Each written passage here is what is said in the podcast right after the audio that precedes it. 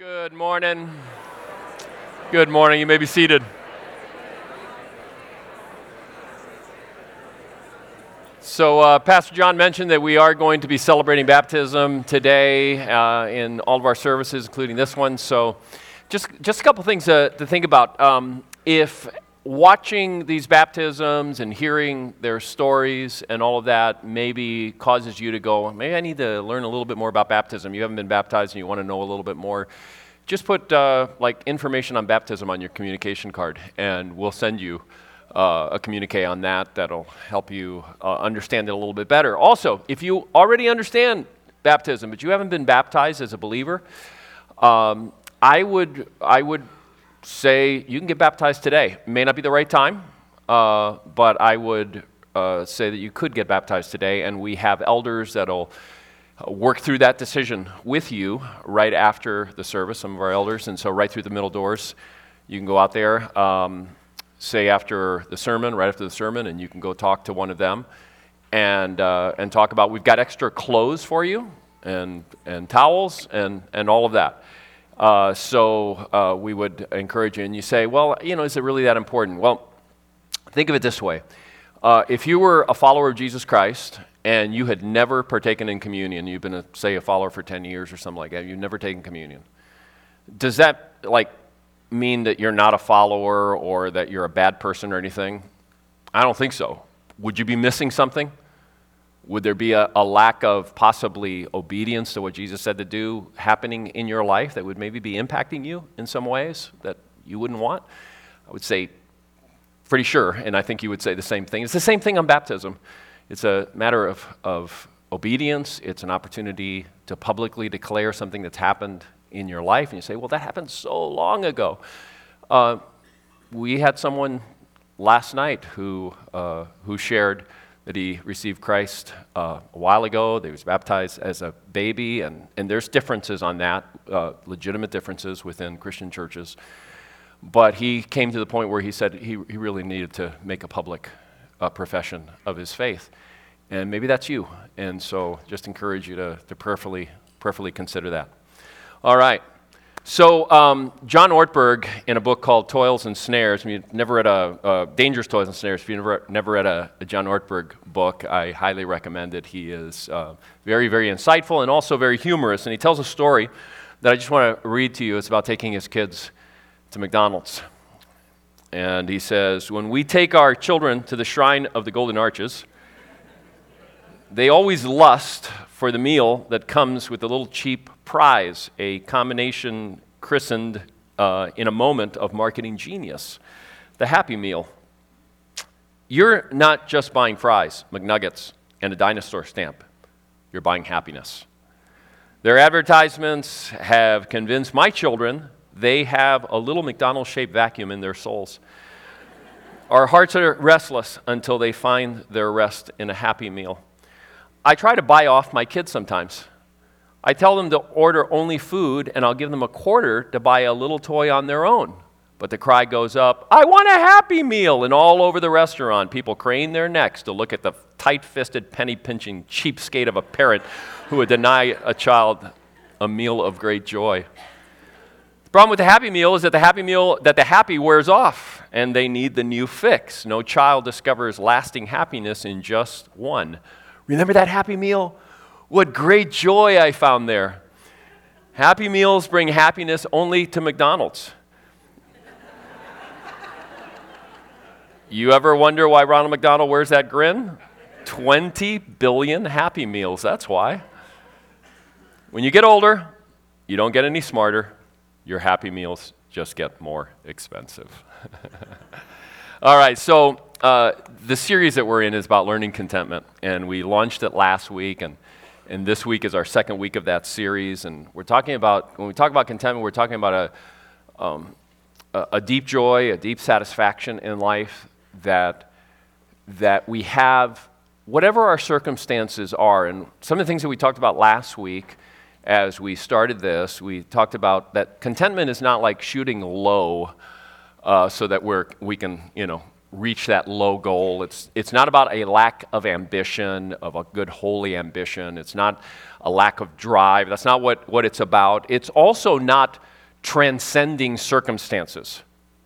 So, contentment doesn't mean, yeah, uh, some bad things are happening in my life, but I feel no grief. I feel no upset. I feel no uh, sadness over what's happening in my life because I transcend my circumstances. No, we can have contentment and grief at the same time. And we often, we often do. So we also talked about the fact that discontent eats us alive. Uh, some of the ways that discontent show up in our lives is through envy and lust and greed. And just think about how all those things can, can impact the way we view life, our sense of joy and happiness, our sense of being right with God and walking with God, and the things that we can get into the problems, big problems for our families and for ourselves when we are run by envy, lust, greed, and other forms of discontent. So I think it's an important topic for us to spend four weeks on. It's not like we don't talk about these kinds of things all the time, but the focus I think is worthwhile. So I want to encourage you to open your Bibles to Philippians chapter 4. If you don't have a Bible with you, uh, there are Bibles in the seat rack in front of you and it's on page 1181 in those Bibles. And if you're using a smartphone or tablet device, we are reading from the NIV, the New International uh, Version. And if you're brand new with us, uh, hopefully you got a new here brochure on your way in, and on the inside there is a sermon application guide. And so there's room there for taking notes, for some of the quotes will be in there from, uh, from the sermon. And then there are questions for reflection, and we use these in most of our small groups that meet throughout the week in home. So uh, we're about bringing the story of God to life, and that means bringing it into our everyday life. We begin something here every week that, that we continue on through the rest of the week. And so that's, that's what we're about. And uh, on any given week, when you don't pick up one of these, you can pick up a sermon application guide on the way in, on the kiosks on the way in. So we're going to pray for God to illuminate our path, to show us the way, to teach us from His Word, to bring conviction in our hearts. That's what illumination prayer is. We pray this before we turn to the Word and listen. And this one is based on 1 John chapter 5, so please join me in prayer. Heavenly Father, we find our hope and our salvation in you alone. While the kingdoms of this world will crumble, your kingdom will stand firm forever. By your Holy Spirit, give us understanding as we look to your word. Open our eyes to see your truth. Strengthen our faith. Lead us. Give us confidence in your promises and the fullness that we have when we have a life with you. We pray this in Jesus' name. Amen. All right, Philippians chapter 4. The Apostle Paul writes the letter uh, that we have in our Bibles called Philippians. He writes it to the Philippian church. He's in prison. And they have sent a guy named Epaphroditus with a financial gift to him to help him out so he can buy food and take care of some of his basic needs while he's in prison. And this is not a this is a very poor congregation. He talks about them in 2 Corinthians chapter 8, for example. This is a very poor congregation, but they've sent some money to help him uh, uh, in, in his time of need. And he's, in this part of the letter, he's responding to that. He's saying, Thank you. Thank you for that. But he also wants to teach a lesson on contentment while he's doing that. So uh, follow along, beginning in verse 10 of Philippians chapter 4, where it says, I rejoice greatly in the Lord that at last you renewed your concern for me. Indeed, you were concerned, but you had no opportunity to show it. I am not saying this because I am in need, for I have learned to be content, whatever the circumstances. I know what it is to be in need, and I know what it is to have plenty. I have learned the secret of being content in any and every situation, whether well fed or hungry, whether living in plenty or in want. I can do all things, all this, through Him who gives me strength. All right, so last week we began a two part sermon. So t- today is part two. We asked the question why do we need to learn to be content. It's good news, we can learn.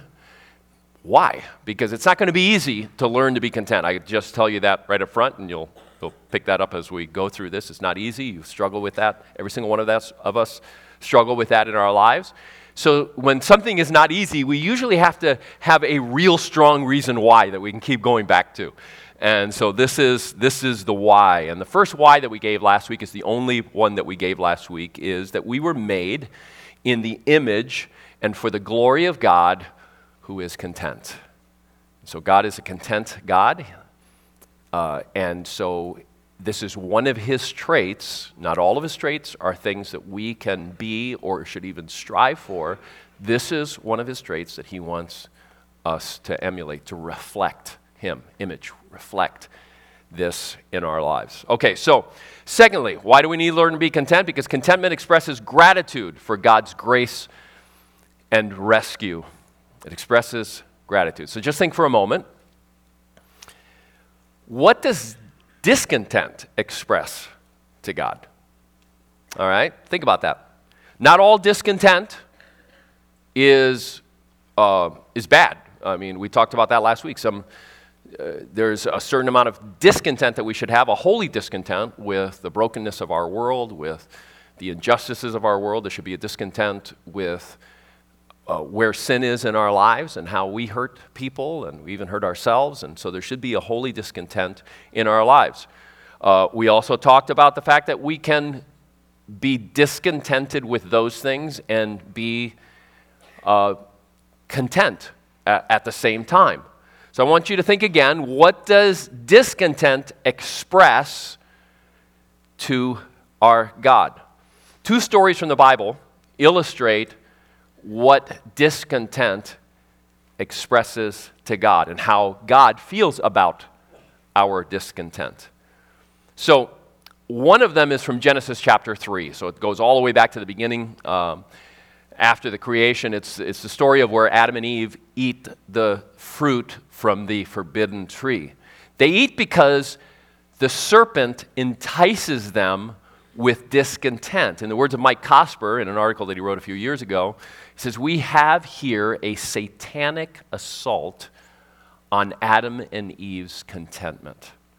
That's what it is, a satanic assault. the serpent is basically saying, God has held out on you. God told you not to eat this fruit because he's holding out on you. Uh, he's given you less than you need, he's given you less than what you deserve. Eat this and you'll be like him, and therefore you can have anything you want. You can have all the things that he's held back from you. You'll be a God just like him. And Adam and Eve, consider, consider this Adam and Eve are in paradise. It's a perfect place. And they have God, they have a continual fellowship with God. But it's not enough for them. They want equality with God. They want equality with God, and they want absolute autonomy. They don't want to have to do what God says, they want to do what they think is right, even they probably haven't thought this through, but even though what God says is right for them is what's good for them. And what they might determine is good for them may not be good for them. And so, again, what does, what does it communicate? What does their discontent communicate to God? Second story comes from the Israelites in the wilderness. If you're not familiar with their story, um, this is the story of Moses and the Israelites for hundreds of years were slaves in Egypt, and God calls Moses to lead them out of Israel. And, um, and, I mean, out of Egypt. And when they leave Egypt, they go into a wilderness. Um, and in the wilderness, they are waiting, and God is preparing them to take them into the promised land. And that's the plan, to take them into the promised land. Uh, but uh, they, as soon as trouble hits, and trouble hits, uh, God doesn't protect them from trouble, it's part of their preparation process. When trouble hits, they get very angry and they threaten to kill Moses several times. And they uh, turn away from God and they complain against God and they grumble against God and say, Well, you know, why, why, have, you, why have you taken us out of Egypt just to bring us here and kill us? And, and this happens over and over again. And over and over again, God responds with grace until he doesn't anymore. And he responds at one at he eventually comes to the point where he begins to respond with judgment. It's a deadly a deadly judgment. Now the interesting thing is the bible is filled with complaints toward god. And they're not always god doesn't always respond. The psalms are the prayer book of the jewish people and the prayer book of the church they're models of prayer and so uh, the psalms are filled many many psalms are filled with complaints against God, accusations against God, cynical accusations against God. Things like, What's the matter? Are you sleeping that you can't even hear me when I speak to you? Don't you even care? You say you care, but I don't think you really do care. And those, those are Psalms, those are prayers that are supposed to be models for us for prayer. So, what's the difference between the Israelites in the wilderness and those psalmist prayers? And I can't answer the question definitively. We looked at this a couple of years ago, maybe more than two years ago, but there's a couple of things that, that seem to be distinctive between the two kinds of prayers. And the first one is that the Israelites, in their complaining in the wilderness, one of the things that comes through really strongly is a sense of entitlement. Uh, like, we deserve this, and God needs to do it my way and in my timing. Whereas in the Psalms, what you find oftentimes is they are holding t- God up to his own promises and his own words. And their complaint is, why do I see a gap between what I'm experiencing and what I thought uh, you said? That's one. Second one is just a, a fundamental lack of gratitude in the people of Israel in the promised land. And even, even worse, I mean, in the, in the wilderness, even worse, one of the things that, that you see is that these times of complaining of revolting against God and revolting against Moses, and that probably would be one of the other differences, is there's that actual mutiny that the people are about to, like, like they, they build a golden calf is one of their mutinies, right? They, they decide not to follow that God, but, the, but to create an image of the God that they want, okay? So um, most of these episodes happen shortly after God has miraculously and in stunning ways delivered them in one way or provided for them in some just incredible way. Something that the psalmist probably never saw. Uh, in their entire life. Many of the psalmists. David had Goliath, but his life wasn't filled with all these miracles of God providing food when he didn't have it and all this kind of stuff. And so it's like these are some of the differences between the Psalms and the kind of complaining that you see there. But this sense of entitlement and ingratitude kind of come together. Um, I uh, read a blog post by Seth Godin, who is like, interestingly, uh, a marketing guru, and marketing usually is not something that uh, we would turn to uh, because uh, usually a lot of the marketing is trying to get us to feel discontent so that we'll buy their product, right? Uh, but Seth Godin is a little bit of a different guy. And uh, he puts out a post every single day, and they're all short. And on the last time I was speaking on this, I actually had read one of his posts, and it was about this. And so here's what he writes: he says, You're entitled to your entitlement if you want it. But why would you? Entitlement gets us nothing but heartache. It blinds us to what's possible. It insulates us from the magic of gratitude. And most of all, it lets us off the hook, pushing us away from taking responsibility and action and toward apportioning blame and anger instead. Goes on to write, he says, Gratitude, on the other hand, is um, just as valid a choice. Except that gratitude makes us open the possibility, it brings us closer to others, and it makes us happier. And then he finishes the post with this. He says, This simple hack at work here. We're not grateful because we're happy. We're happy because we're grateful. And there's a lot of science behind that statement that he makes there. So think again what does discontent express to God? You knew the answer all along ingratitude, uh, a lack of thanksgiving in our hearts. Contentment, on the other hand, expresses gratitude for God's rescue. It wasn't just the Israelites who were rescued. If you were a follower of Jesus, we have been rescued. We have been rescued uh, in Christ. You have to learn contentment because it expresses gratitude to God. To be ungrateful, just think about it, to be ungrateful is, in a sense, a denial in our hearts that what God has done is important. That maybe we didn't need that much rescue, that all we needed was a little, you know, just a little help. That we really don't understand grace, that we really don't understand the depth of our sin that is matched by the death of God the Son. Um, so um, I shared this story at my mom's memorial uh, service a couple of months ago. And I'll read you what I wrote in this tribute. I said, back in 1994, my mom put together a book of sorts. So this is, um, these are pages about this big. They have a picture and then a typed story underneath. So she did this back in, in 1994. And it's a story of each of the men she dated and loved in her life. And it starts with a, boy, a crush on a boy in elementary school, then in high school, and then in her adult life. And she explains what prompted it in 90, 1994. It's an interesting thing. I'm not going to go into that. But let's just say, as I wrote in the tribute, she wasn't good at choosing men.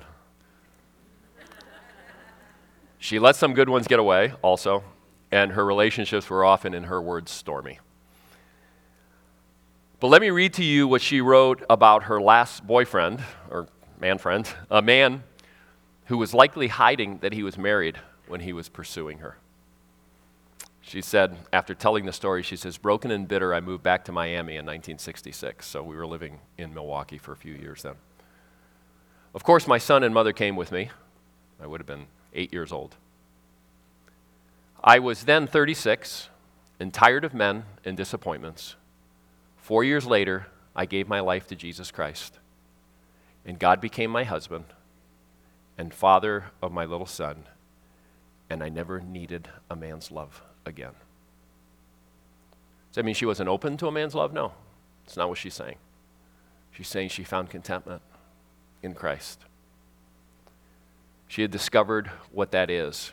And her gratitude for what he has had done for her was a constant throughout her life. She was really one of the most she was one of the most contented in Christ people that I've ever known.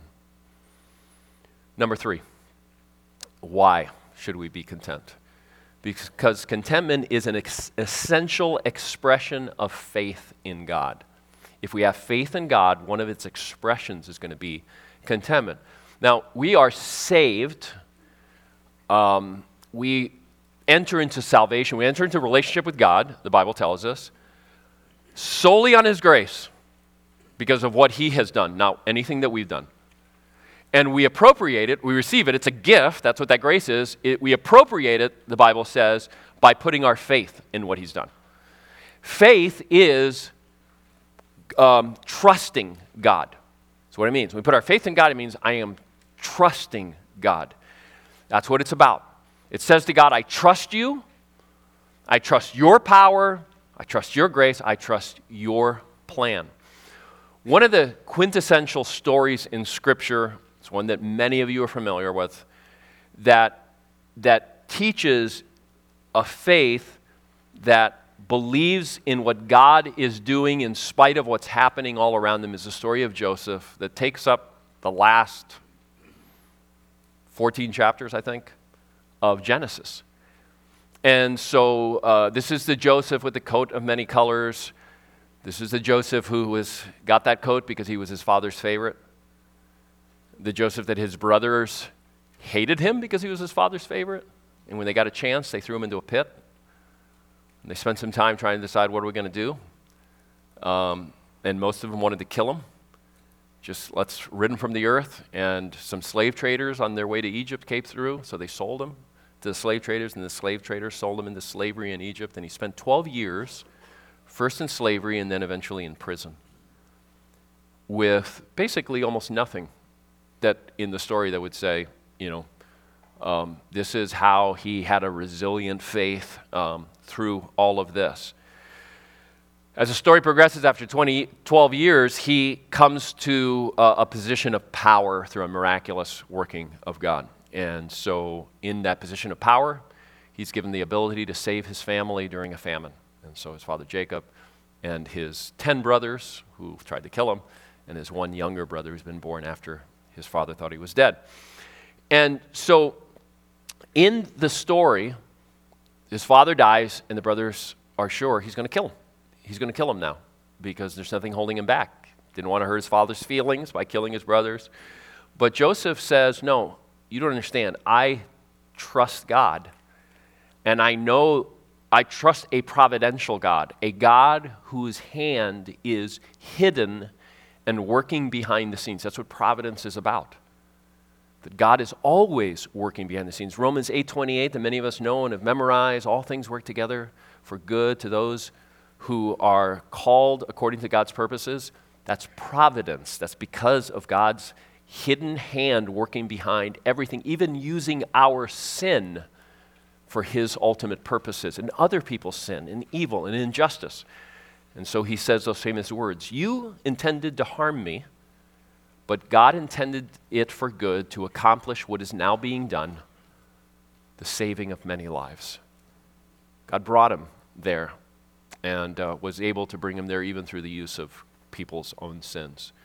So you never really get into Joseph's head while he is persevering through difficulty until at this point you see what it is. God, Joseph trusted God's providential plan. You see it in Paul in prison. When, um, when he was doing well, he said, When I'm out and I've been doing well financially at times in my life, I learned the secret of being content because contentment is not just, uh, struggle with contentment may be stronger when we have a lot than when we have uh, a little. Um, so he says, when I have a lot, but I've also learned that even in prison, um, maybe even hungry at sometimes and cut off from my freedom, even there, you know what? I'm content even here. I've learned the secret of being content even here. Because I am participating here, wherever I am, I'm participating in God's ultimate good plan. May not be good for me right now, but I'm for God and I'm for His good plan. And whatever it takes, that's what I want to be about. I want to be about His purposes. Now, when things are going well, it's difficult to determine if we're experiencing contentment because we're trusting God or because of the blessings that we've received from God. Have you ever thought about that? When things are going well and like you're really happy and you have all of a sudden this sense, well, I'm contented in a way that I don't think I have been in years.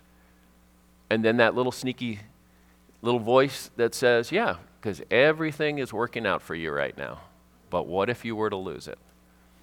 I was uh, at Black Sheep Coffee Cafe a couple Fridays ago, um, and I was taking care of two of my granddaughters. Um, somebody asked me last night, You didn't mention Lois. Was she there? I said, No, she wasn't there. Oh, okay. Now, I, that's better. Um, but I was taking care of them all day, do a lot of times on Fridays, and uh, to my granddaughters. And uh, there was this uh, six month old and three year old, my these, these two granddaughters. There's a boy that was two years old at a table in another area. We were in the rugged area where there's some toys for kids. And there was this little boy, he's two years old, and a newborn baby, and the mom and dad and a grandma. that were sitting at a table. And the boy was just having meltdown after meltdown, the two year old boy. And uh, you could just tell the father was, you know, trying to appease him, make him happy, but nothing would really make him happy. And he was trying to get him, why don't you go play with the kids over there, my granddaughter, my three year old. And uh, he, he's like, nothing, you know, he starts walking, and he falls on the ground. Ah, he's really, just really upset. And uh, after about 20 minutes of coaxing, the father gets him into the circle there and he, and he looks at me and he says, oh, Ever since our newborn was born five weeks ago, he's been like this. And I remember our, when two boys, 18 months apart, 18, 22 months apart, I don't know, 18 22, something like that. Uh, the same thing happening. Very similar. Not quite as bad, but very similar. And he looked at me and he sees me where he's been watching, these two kids are just content and he goes, Man, you really got this thing figured out, don't you? and I, you know, I, we talked about that for a while. And, um, and the reality is, my grandkids just weren't in one of those stages where they're discontent. You know, you go through those. Um, but the main reason they were happy was because they always had something to play with. Okay, so they're not in a stage where nothing is going to make them happy, but they also have a toy. And so there's a bunch of toys there in that circle. The six month old uh, all I have to do is get something shiny, one of the toys, shiny, put it across the rug. She doesn't crawl yet, but she can do this, you know. And when she gets it, she looks at it for a while, and then she gets a little bit and I get another shiny thing. I go, you know, and they're happy. So, but what would happen if there were no toys at the coffee shop? And I want to sit there and drink a coffee, and I want them to sit still or not bother me.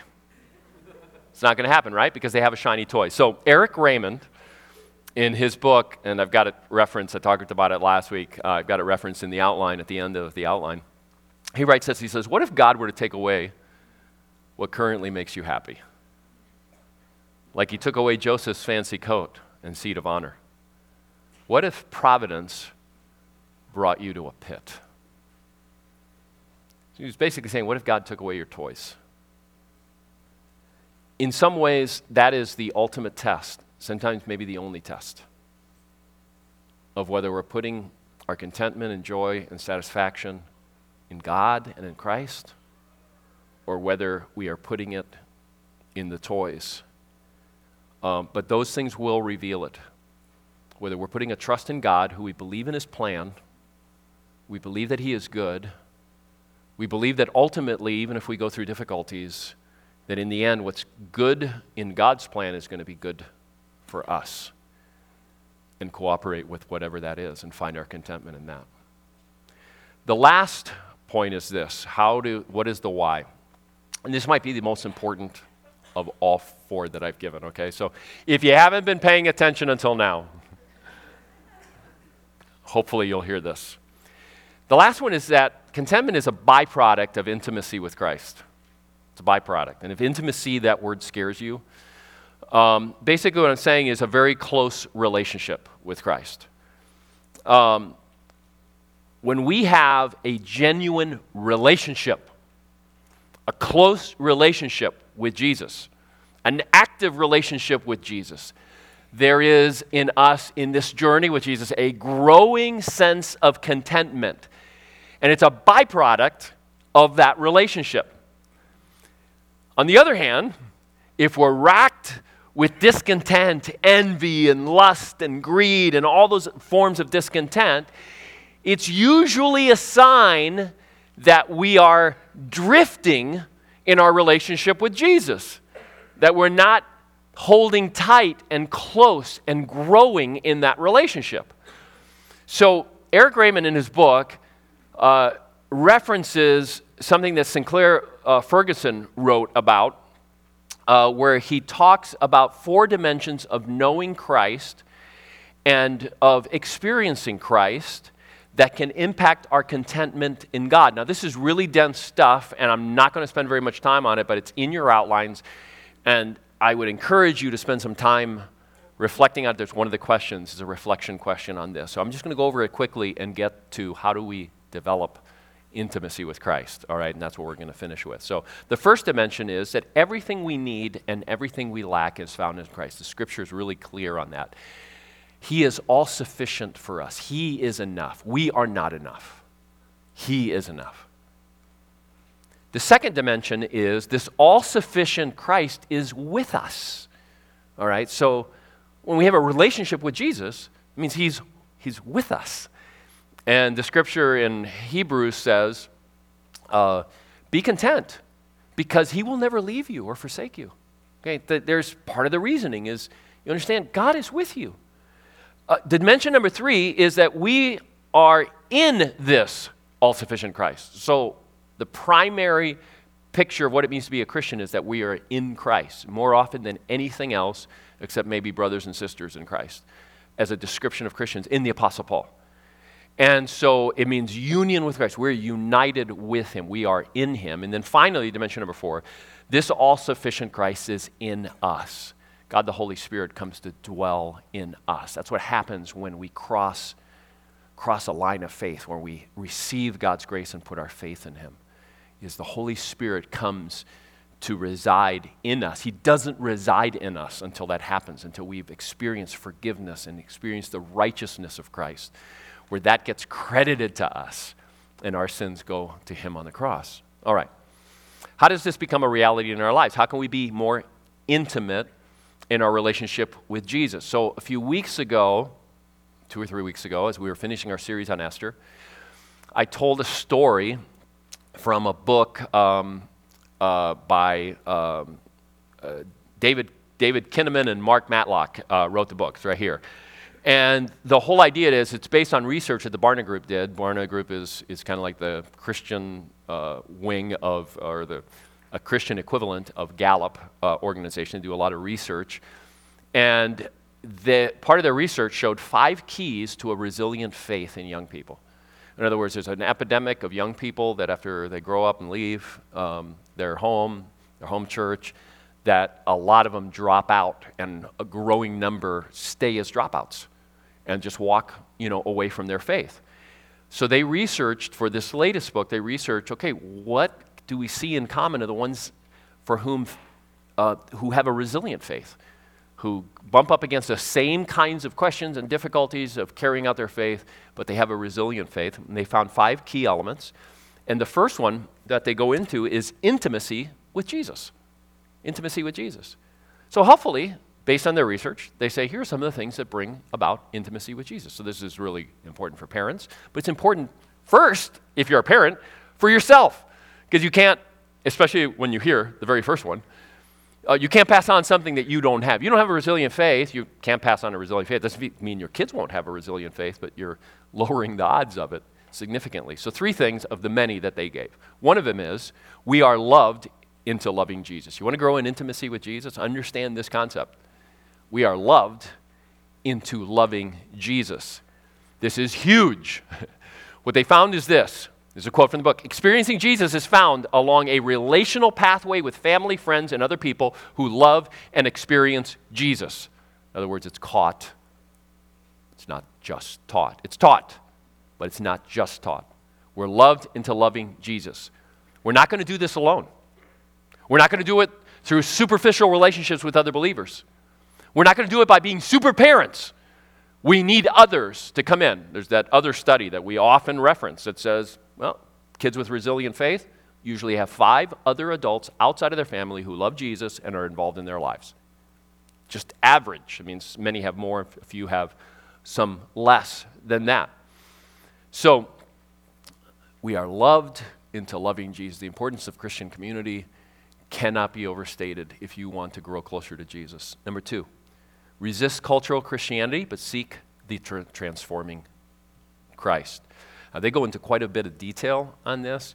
Let me just summarize it by saying it's um, re- uh, uh, resisting cultural Christianity means resist the urge to just fit in, to do the things that your church expects, and to do it because they expect it or your parents expect it.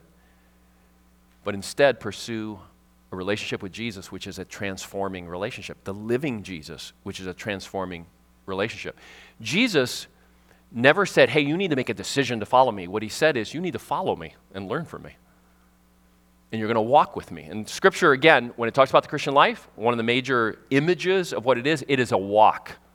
It's a walk with Jesus, it's a relationship. Too often, they spend a lot of time in this, too often, Christian churches, Christian families, individuals, we settle for give me an entertaining and inspiring experience and I go from one entertaining and inspiring experience to, to the next. And they say, no, it's discipleship. It's growing in discipleship. You want a resilient faith, it's going to take a lot more than entertaining or inspiring experience. It's a nitty gritty of relating to Jesus in prayer, relating to Jesus with other believers, relating to Jesus on mission for Him. It's about discipleship training and regular Godward rhythms that open us up to hear God speak to us personally. That's, that's how you have intimacy with Christ. You hear God speak to you personally, not necessarily in an audible voice, but through His Word and through the quietness of the way the Spirit speaks to us. And it opens us up to God's work in us and in our lives. You're loved into loving Jesus resist cultural Christianity, go for the real thing, a relationship. It's not going to be entertaining all the time. It's not even going to be easy. It's going to be difficult a lot of the time. Like any relationship, it's going to have its ups and downs and its difficulties. And then finally, fearlessly ask the big questions of life and pursue answers in Jesus. Now, I'm just guessing. I have no idea. I'm just guessing. Talking about Christianity, not, not our church, but talking about Christianity in general. It could be our church as well. I would guess that uh, being a home where students feel uh, encouraged to big, bring the tough, really big questions of life out into the open and to ask those questions, I would guess that that kind of home is a minority home in Christian homes. That's actually encouraged even a smaller minority, this is just my guess, even a smaller minority um, actually, you know, or, or yeah, a, a small minority actually are a place where you can do that. But a much smaller group of people actually seeks to find answers, seek to find answers in Jesus. In other words, it's not enough as a Christian parent, as difficult as this can be, because it can be very difficult sometimes to encourage tough, big questions. You might have a home where, yeah, my kids can tell me anything. But you move to that next level where you not only take seriously the questions, but you take seriously enough Jesus that you will seek the answers in Him and in His Word. That that's where you're going to turn, not in a dogmatic, well, the Bible says this and you just need to fall in line, but in a dialogue way where you talk about what the Bible says over against what maybe a student is hearing uh, in the rest of their life. So, I want to read you a story um, that Kinnaman uh, tells at the end of the chapter on intimacy with Jesus. And uh, I just want to remind you of the story that I told a few weeks ago. If you were here, if you weren't, he tells a story about his daughter deciding to go to Berkeley and how he was dead set against it. But he said he eventually changed his mind about it. And so here he tells the story of how he changed his mind. He said, Over the course of a month or so, our family had at least a half dozen conversations with people I deeply respect that caused me to rethink my assumptions about Berkeley. Now remember, he says, I am a researcher and I know the stats on people falling away from their faith. And Berkeley is not the kind of place that is known for propping up people's faith and helping them, you know, deal with tough questions. And so he says, well, more to the point, caused me to rethink my assumptions about the value of the school and the active Christian presence in and around it. In other words, place is not devoid of Christians, inside and out and around it. I began to see the school for what it is a crazy place, yes, but an institution that could meet Emily's aspirations for a high level education and a place where her faith could grow. For four weeks, those four weeks were unreal. Emily, Jill, her mom, my wife, and I had so many unexpected conversations that slowly shifted our planning. God guided our perception through people like Steve, Catherine, Andrew, Kara, Andy, Ryan, Mark, and others. Okay, why does he mention those names? Because he's just said, you got to have other people in your life. we don't know these people. He's saying he knows them, and their family knows them. Then one night over dinner, as a decision drew near, we prayed together. I can't explain it, but I experienced a wave of emotion. I powerfully felt that God was showing us that Berkeley was the place. Jesus was calling Emily to the Bay Area and to Cal. He was calling her to be on mission with him there. I still felt some trepidation, but a sense of peace that it was the right choice overwhelmed me.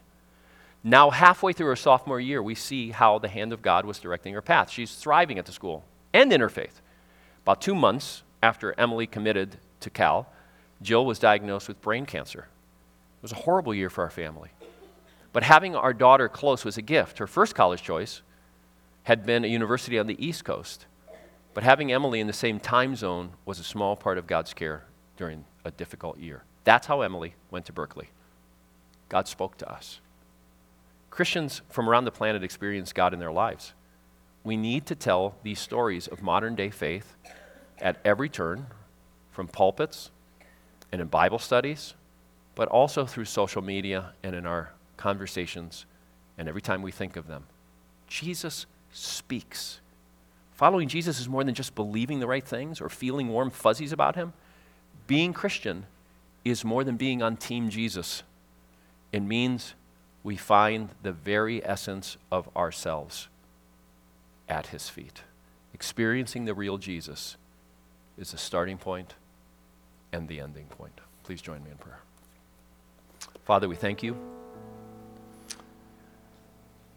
for the blessing of life in you, for the life that you call us into. We thank you for what we're going to be celebrating now as we respond in singing, in communion, as we respond through baptism together as a congregation, as a church family. We pray uh, for everyone who's going to get baptized. We pray for you to work powerfully in and through that. And we thank you that you have called us into an intimate, close, real relationship with you. May we all pursue that with all of our hearts. We pray this in Jesus' name. Amen. Let's continue our worship by responding together.